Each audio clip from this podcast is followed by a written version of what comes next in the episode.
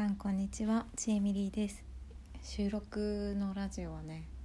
久しぶりだなという11月4日10時ぐらいかな になります。最近すごいライブとか開くとなんか来てくださる方とかもいらっしゃってすごく私は嬉しくてそれでなんかそれで結構ライブをすることが多かったんですけどこの無音の間がすごい埋めなきゃ埋めなきゃってすごい必死で、うん、それで今日はね収録っていう形でまあ無音だったら消せばいいし、うん、そこのところはまあ別にいいかなって感じでお話ししていこうかなと思います。今日お話しするのは久しぶりにねちょっとねうつ病からの気づきみたいなのをねちょっとねお話ししたいなと思います。どういうのかっていうとなんかうつになる前と後でなんかこう生きやすくなるとか考え方が変わるとかすごいねいろんな方が発信してらっしゃって、うん、その通りだとすごく思うんですけど私はうつになる前はそんな能力よりもその今抱えている問題を解決する方法っていうのがすごく求めていたんですよ。例えば私はうんと一番最初にうつになった時が大学院の時だったんですけどこう修士論文を書いている時になんか周りはすごくそんなに苦労してないわけじゃないんですよ。全然苦労してるんだけど最終的に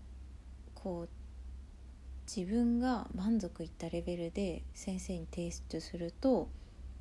あよくできてますねみたいな感じで言われるぐらいのクオリティが出せる。しかし一方で自分はそのまあ途中でねちょっとね気を抜いちゃうところもあるとは思うんですけど、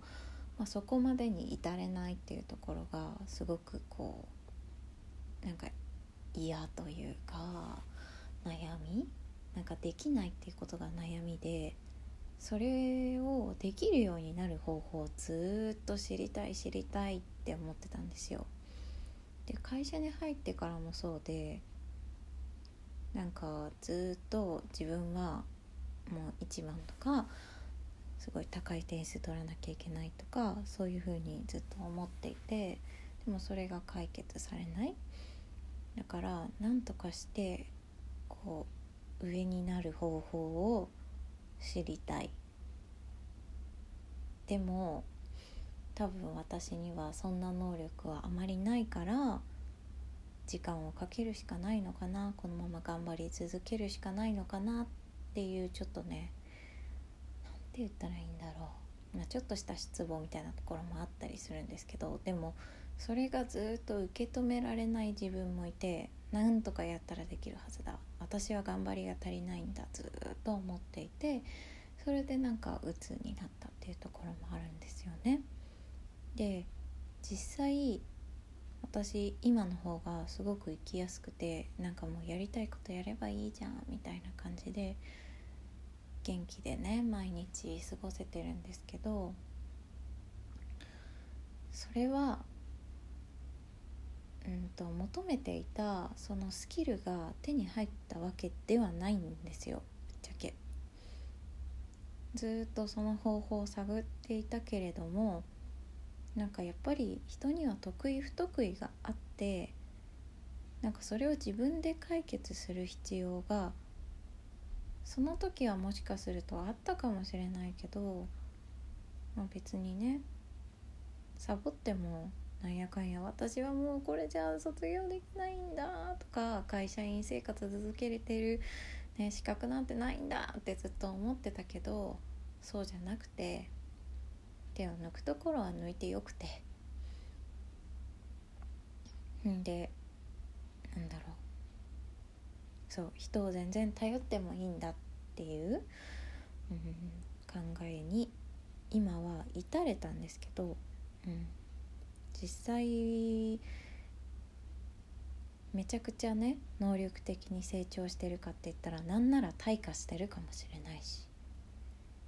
けどまあそれはそれでいいかなって思っちゃってるところがあってまあそれは正直いいことだと私は今は思うんですよ。でもその時の自分がかん思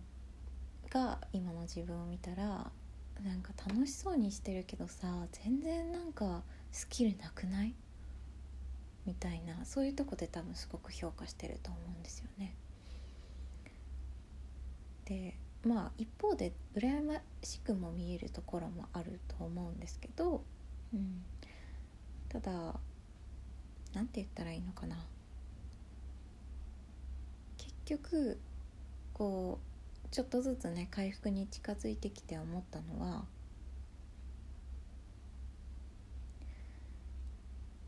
まあ、そのメンタルと向き合うっていうのはというかうまくうまく付き合うためにはうまく生きていく楽しく生きていく幸せになるためにはなんか何かのスキルが必要なわけではなくて今ある幸せだったりとか小さな気づきだったりとかポジティブなことをどれだけたくさん見つけられる力があるかっていうことにただただ依存するのではないかっていうのを最近すごく思っていてもちろんそのスキルを持っていることによってあこれができたみたいな感じでそのできたっていう喜び、うん、幸せみたいなところももちろん感じるとは思うんですけど結局なんかそういう幸せってなんか大きいのがいくら少なくあったとしてもなんか数には勝てないんじゃないかなって最近ちょっと思うことがあってなんか結局持続しないじゃないですかその幸せって。だから本当に小さいこと